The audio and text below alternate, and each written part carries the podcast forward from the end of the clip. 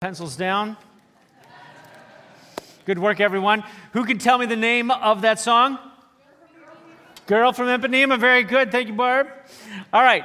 Uh, we're going to head into our teaching time now. We are in our third, ser- third week of our series called The Body.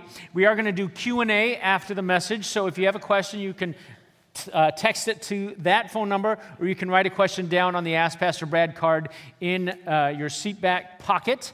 And why don't I pray before we go any further? Let's pray. Holy God, we are grateful for the opportunity to come together uh, in the presence of your Spirit that is guiding us and wants to open our eyes to truth. We pray, Lord, that you would give us what we need right now uh, to hear what you want us to hear. Lord, I pray that you would help me only say what you want me to say. I pray, God, you'd make me articulate and, and clear and I pray, God, that what we do right now would bring glory to yourself and that we would actually uh, t- receive these truths and find great joy in your giving them to us and us living them out. In your name we pray, amen. So, why in the world are we doing a series on the body? Oh my goodness, it's just very simple. If you don't know why you have a body, then you will do very interesting things with your body. Uh, we we kind of move and, and live according to what we believe the purpose of our particular beings are. Now, there is a stream of thought within our culture that says you and I are nothing but uh, the, the random collision of chemicals. And so there's really no purpose to our being. And so, if there's no purpose, we get to define our own purpose and we can do whatever we want. Uh, we are a church, we're specifically a Christian church, and we're a Christian church that believes um, this thing right here the Bible is God's word, God's breathed word. And if you're here investigating all that, welcome, welcome, welcome. That's, that's the tribe you've found yourself in right now. We are, we are uh, biblical people. We're trying to figure out what God's word has to say to us because we believe it's authoritative and He's authoritative. Now, uh, last week, we talked about some major parts of this understanding of our bodies. And I said this I said, our bodies are, first of all, image bearings. Image bearing. Where, does we, where do we get that? We get that from Genesis 1.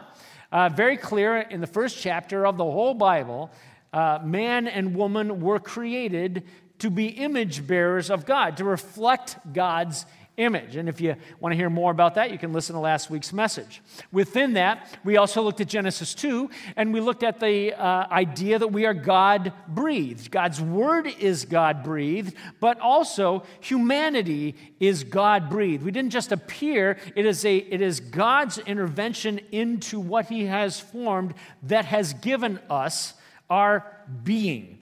And in that, if God is love, if God is eternal, self giving love, then we are designed for love. Our beings, our bodies are designed for love. And within last week, I, I added a small but important correction to what some people assume the Bible teaches. I, I think it's important. And I, I talked about this we are not souls inserted into bodies. Uh, actually, that idea that our soul is over here and our body's over here, that's actually more a product of Greek philosophy than it is biblical theology. And to nail this point home well, uh, I'd like you to watch this video. For thousands of years, every morning and evening, Jewish people have prayed these well known words as a way of expressing their devotion to God. They're called the Shema. Hear, O Israel, the Lord is our God, the Lord is one. And as for you, you shall love the Lord your God with all of your heart, with all of your soul, and with all of your strength. We're going to look at the word soul. The Hebrew word is nephesh. It occurs over 700 times in the Old Testament. The common English translation of this word is soul, and that's kind of unfortunate. Here's why. The English word soul comes with lots of baggage from ancient Greek philosophy. It's the idea that the soul is a non physical, immortal essence of a person that's contained or trapped in their body to be released at death. It's a ghost in the machine kind of idea. This notion is totally foreign to the Bible. It's not at all what nephesh means in biblical Hebrew. The most basic meaning of nephesh is throat. Like when the Israelites are wandering in the wilderness, they're hungry and thirsty, and they say to God, We miss the cucumbers and melons we had in Egypt. Now our nephesh has dried up. Or when Joseph was hauled off into slavery in Egypt, his nephesh was put into iron shackles. But nephesh doesn't only mean throat. Since your whole life and body depend on what comes in and out of your throat, nephesh could also be used to refer to the whole person. Like in Genesis, there were 33 nephesh in Jacob's family, that is, 33 people. In the Torah, a murderer is called a nephesh slayer, and a kidnapper is called a nephesh thief. On the first pages of the Bible, both humans and animals are called a living nephesh, and if the life breath has left a human or animal, the nephesh remains. It's just called a dead nephesh, that is, a corpse. So, in the Bible, people don't have a nephesh, rather, they are a nephesh, a living, breathing physical being. Now, that might surprise you because most people assume the Bible says the soul is what survives apart from the body after death. And while the biblical authors do have a concept of people existing after death, waiting for their resurrection, they rarely talk about it. And when they do, they don't use the word nephesh. So even though nephesh is often translated as soul, the Hebrew word really refers to the whole human as a living physical organism. In fact, this is why biblical people can often use this word to refer to themselves. And it gets translated me or I. Like in Psalm 119, most translations read, Let me live that I may praise you. In Hebrew, the poet literally says, Let my nephesh live that it may praise you. By using nephesh, the poet emphasizes that their entire being, their life and their body, offer thanks to God. In the Song of Songs, the young woman constantly refers to her lover as the one my nephesh loves. And of course, love isn't just an intellectual experience, it's an emotion that activates your whole body, your entire nephesh. This helps us understand the brilliance of other biblical poets who could combine multiple meanings of nephesh in one place. Like in Psalm 42, we read, as the deer pants for the water, so my nephesh pants after you. My nephesh thirsts for the living God.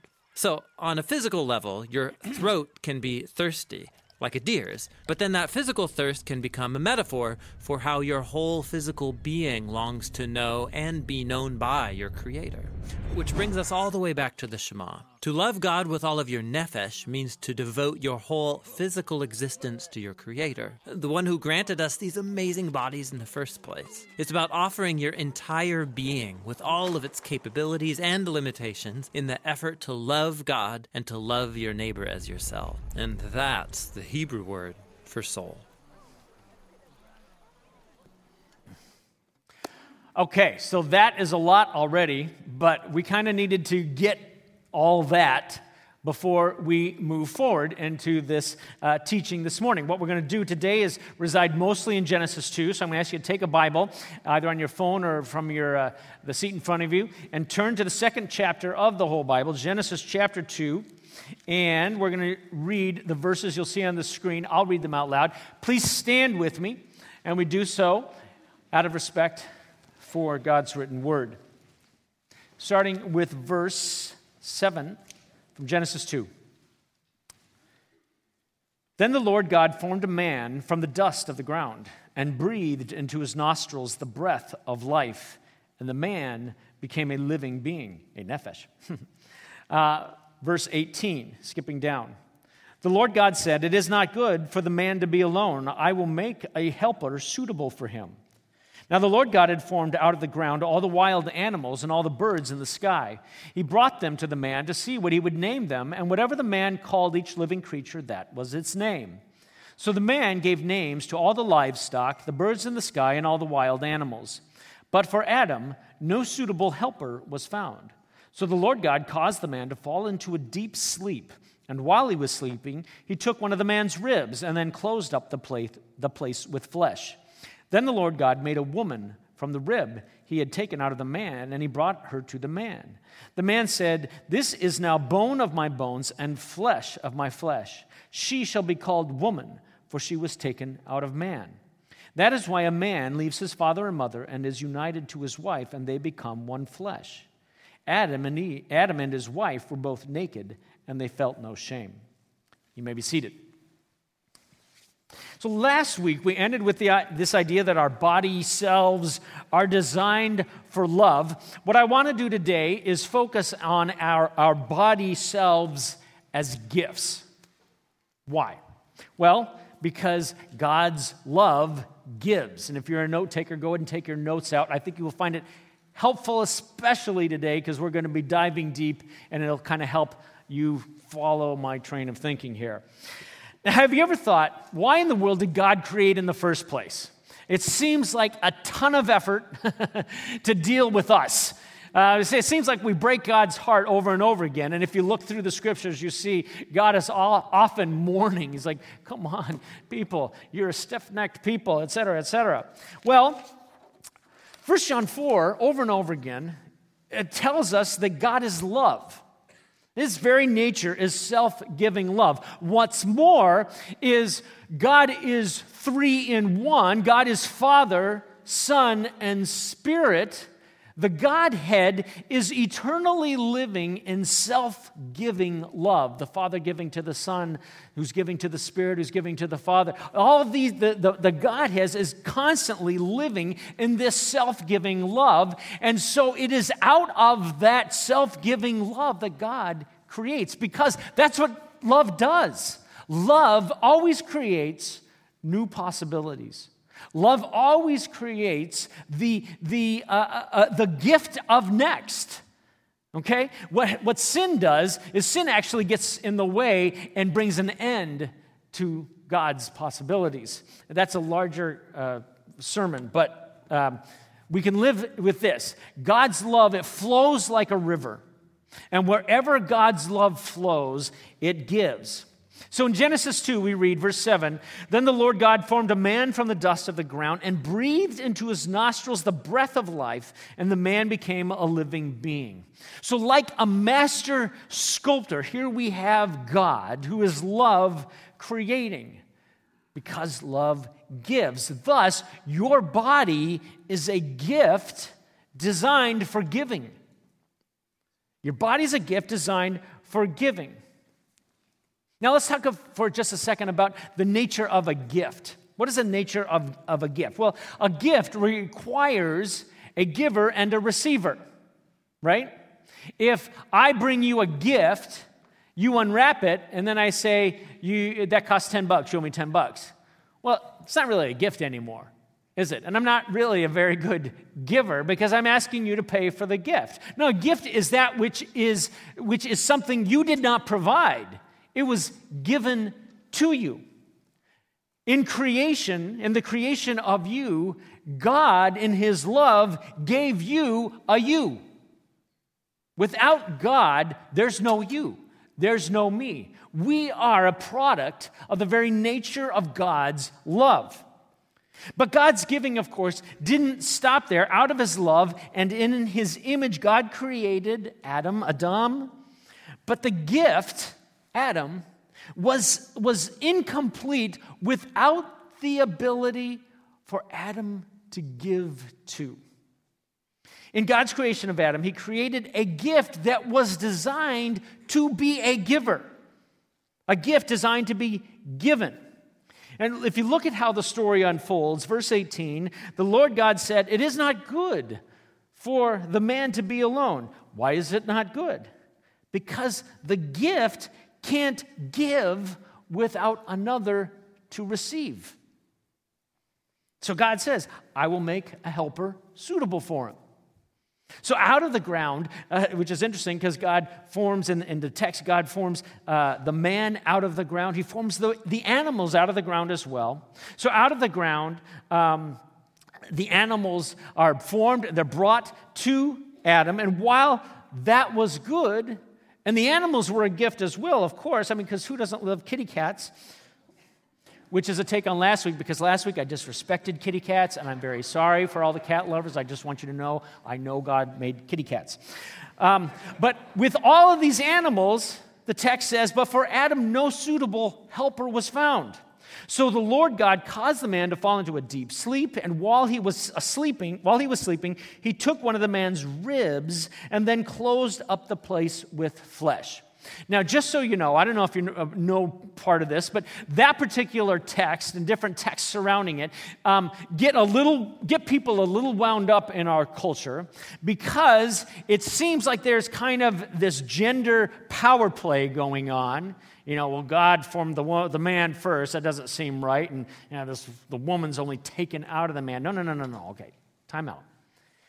I wonder if we can see this text in light of God's giving. All right? So God gives, and a man is born. God gives, and a woman is born. Here we have Adam. No other body yet formed is sufficient to end the not good of Adam being alone. So the one who is self giving, God, orchestrates Adam's giving of his self. He gives a part of his being for the other. The, choice of the word rib here is really interesting. I found this week in, in, in studying it.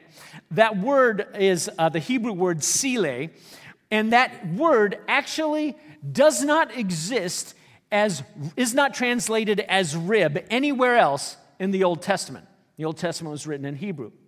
How is it translated? It's translated as architectural support.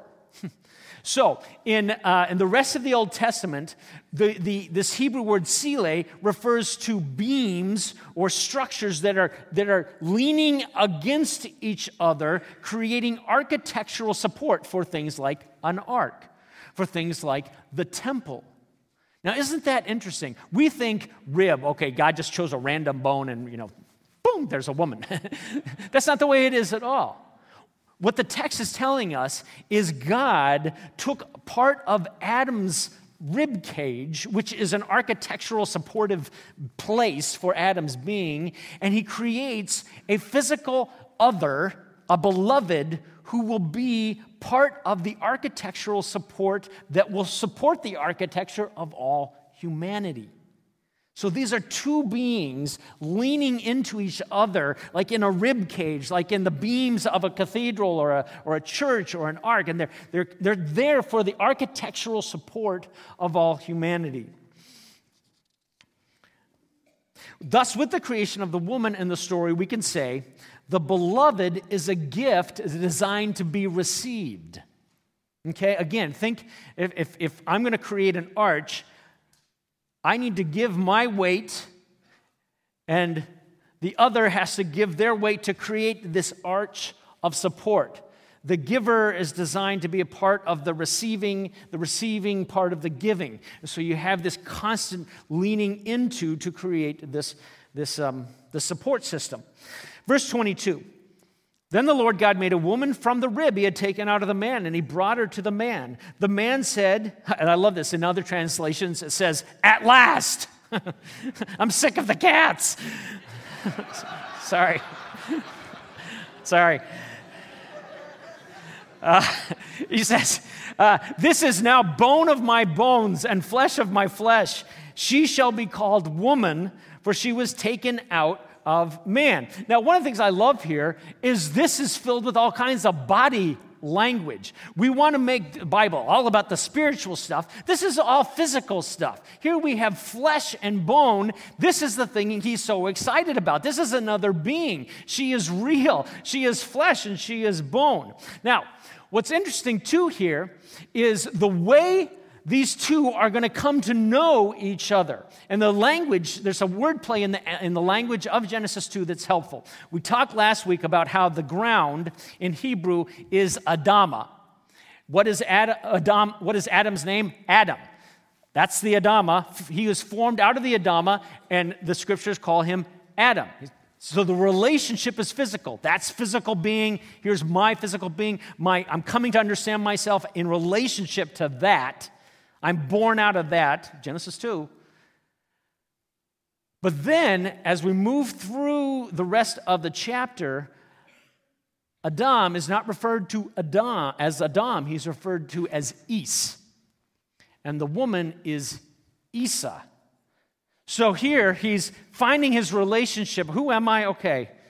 I'm formed from that, but I'm okay. Adam. Wait.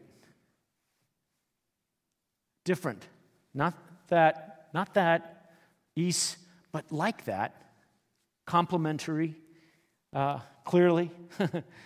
Complementary beings together, both made in the image of God. The understanding of the self, just so you know this, um, God has brought us together as physical beings because you help me understand something about me, and I help you understand something about you. And it's not just the stuff I think and the stuff I feel, it is actually my physical being because my physical being, my nephesh, is, is me. And your physical being, your nephesh, is you.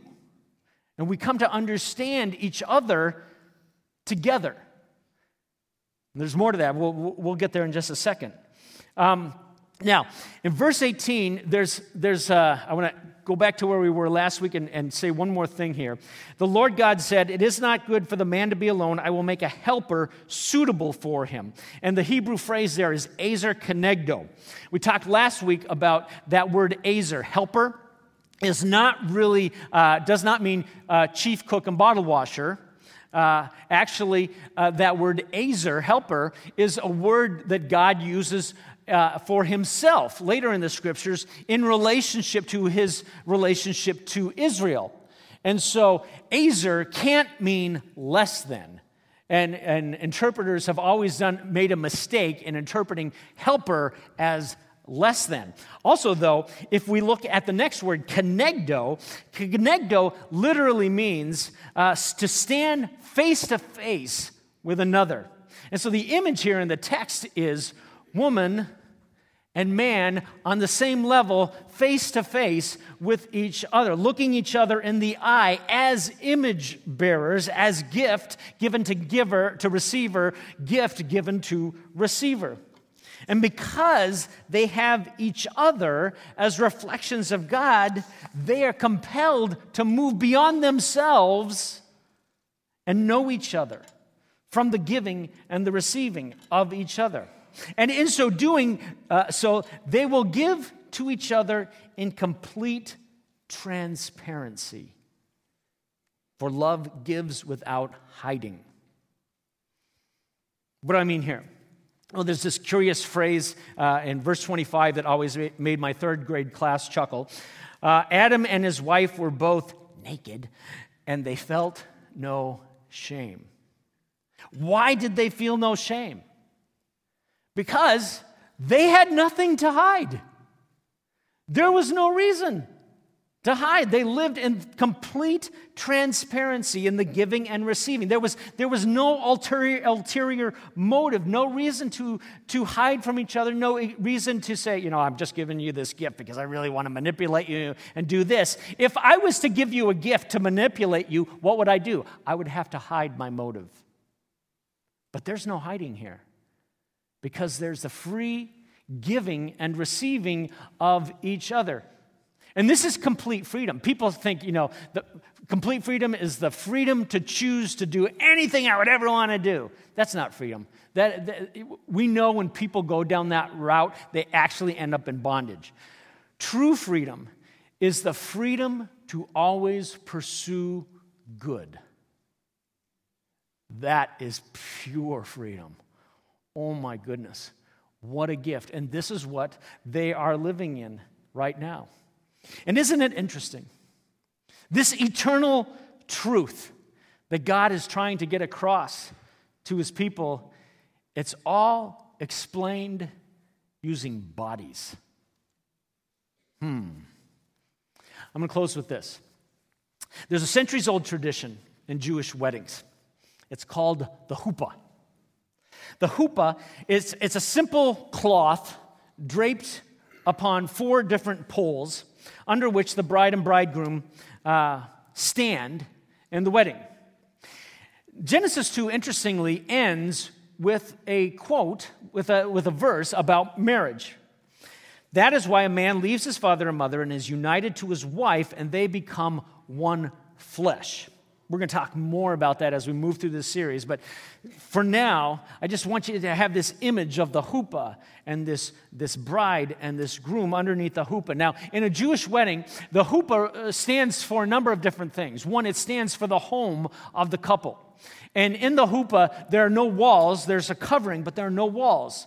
And that's to indicate the hospitality of the couple. People can come and go from all sides. You, my home is open. Our home is open and welcome for you to enter. Secondly, there's no, um, there's no uh, uh, furniture under the hoopah because a home isn't about the stuff, a home is about the people. But thirdly, and most profoundly, that white cloth represents the presence of God over the covenant of marriage. The couple lives in oneness with each other, but also in oneness with God. And so we live in a culture that's, that's asking all kinds of interesting questions about how we make right decisions with bodies. I'd like to pull back even further and say the most important question is how do we bring all relationships under the hoopah? How do we bring all relationships under the covering of God's love and God's will? You'll see a question on the wall for the screen for you. How might you bring your relationships under the hoopah? And think about all your relationships. This is, we can go beyond just uh, a husband and wife here. How do you bring uh, your relationship with others as a single person under the hoopah? How do you bring your family and its relationships under the hoopah?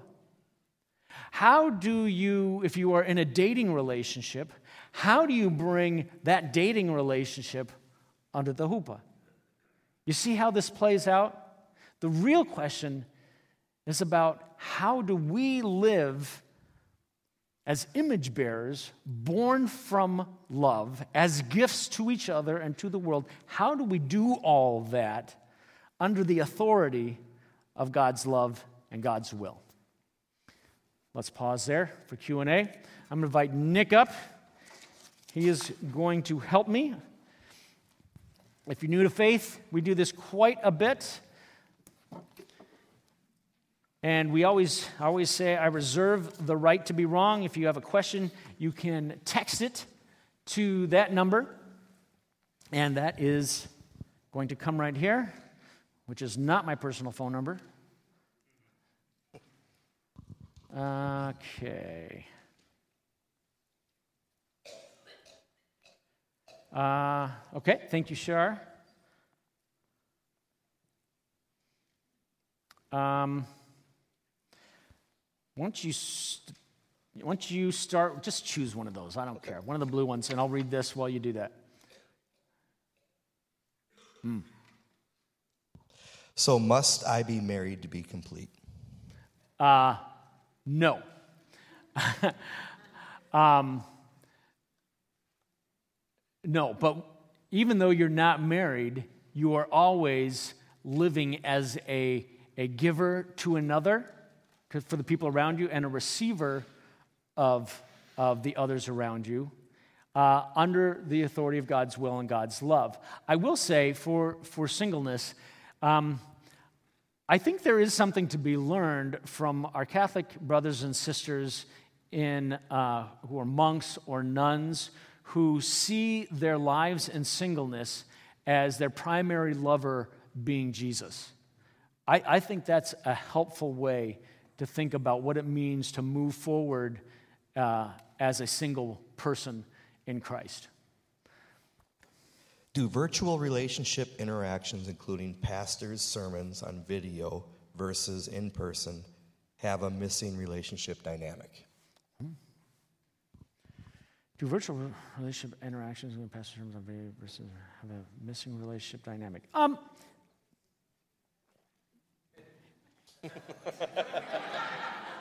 Yeah, you know, I, I guess. Um, I, I, I'm, how do I say this?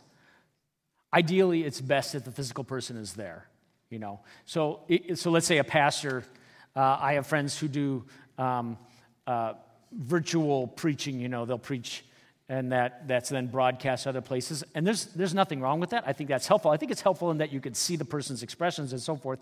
The only hard part is um, that pastor is not always able to, to kind of interact with what is happening, you know, as you're listening to his or her message in Cancun on the beach, you know, feeling guilty you're not in church that Sunday morning.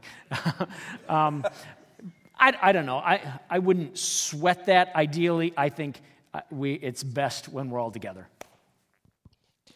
Is the spirit different than the soul? If the soul does not separate from the body, how could one be visited by the spirit of another and have a conversation without them physically being there? Yeah, and, and uh, so with that, we have okay, what do we do with the passage? To be absent from the body is to be present with the Lord. In addition, there is a passage about second coming of Christ that says, "And the dead in Christ will rise first, and uh, we who are still alive and are left will be caught up together with them in the in the air." All right, that's like a lot of questions, um, but all kind of generated around the same theme. Um, and so, I would say the the, the, uh, that Hebrew word nephesh, um, which is so the Old Testament is written uh, in Hebrew, the New Testament is written mostly in Greek, but the New Testament is also written by Hebrews and by Jews, and so it's the influence of the Hebrew language and Hebrew thinking upon the New Testament. Can't, you can't separate that. Um, I would say the idea of your nephesh as a, your, your soul, your spirit being your being is, is the best way to think about what is with the Lord. But I, I want to, and with that, um, let me explain it this way. With that, we need to remember that our, our eternity is physical, okay? A lot of Christians think our, our eternity is not physical. It is physical. New bodies, new heavens, new earth. okay? And so the question really is okay, we have this physical being now that is unified. It dies, a, a, a dead nephesh is what the, the um, video referred to. What, what's happening in the meantime between this here and uh, new, new body, resurrection? Um, and what's interesting is the scriptures aren't clear. I, I wish I could say, well, I'm going to give you this verse right here and it's going to explain it all. It, as I even said in the video, it doesn't talk a lot about what we would call an intermediate state. Um, we're going to talk more as we get move through this series, and by the way, this series is going to go a while, um, about what it means um, after death what it means to have resurrected bodies and all that. I would say the best way to think about your being is it is designed to be eternally unified. There will be an eternal you. There's a now you, there's an eternal you. Um, those are both physical. Another great way to think about what, it's, what your eternal life with, your eternal life is going to look like is look at the resurrected Jesus, okay, who is uh, the second Adam uh, of uh, the, the first fruits of the harvest that's to come. So we are all following in the footsteps eternally according to the resurrected Jesus. We're, follow, we're moving his way, all right? Um, let's do, uh, yeah, we've got time. do, give us do two more. I'm going to do okay. one more and then we'll do this one. What do we say to the person who claims that no one depends on them? No one depends on them? I, I don't, I, you know, I wish I had an answer, but I, it would, I would have to know the context of the person who is saying no one depends on them. Um, I, I do know, uh, I'm going to couple this with another question I, that I saw in there. Um, what about the autonomy of the body? I don't know if you, you've heard that phrase at all. Um, people people uh, will, will use that, that, those two words, autonomy, body, together. And um, you know, I have certain rights over my body, okay? And um, so I have, an, I, I have my autonomy of my body. And um, I'm going to get to that question, just hang with me for a second. Um, as we saw from the narrative, the um, it's not my body. You're like, it's my body. I would say we have responsibility for our bodies. But this is not my body. It's not Nick's body, okay? We are God's body. We're the temple of the Holy Spirit. And so um, the responsibility is first and foremost to God. Okay? I have responsibility to use my body in relationship to God's will and God's love. But to think that I have an autonomous body that does not have, uh, there, there aren't ramifications to the decisions I make with this body in, the, in larger humanity, it, that's not real. No one, we're not, no one here is living in a cave. Um, and even if you live in a cave, your absence is uh, having an impact on uh, the community. So, um, my guess is no one depends on me. Trust me. Uh, people, you are influencing others uh, for good or ill, whether you like it or not, just by your very presence uh, on this planet. Uh, we are all making a difference. You, you go, it, uh, watch It's a, it's a Wonderful Life. I don't, I don't mean to be uh, flippant about that, but um, there is not a person on this planet who is not making a footprint and having an impact.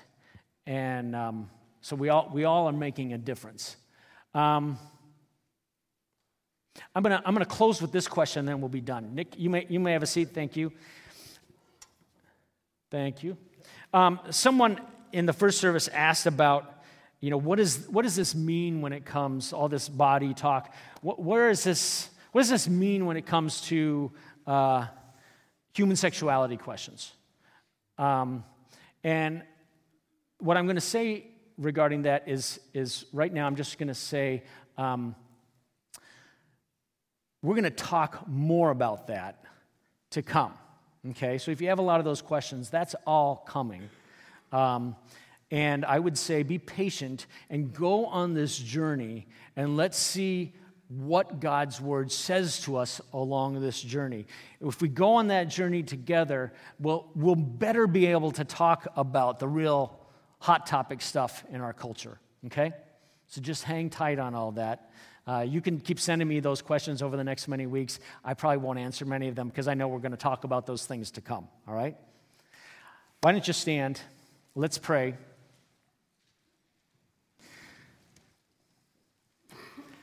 Lord God, we are grateful for uh, these bodies, these beings.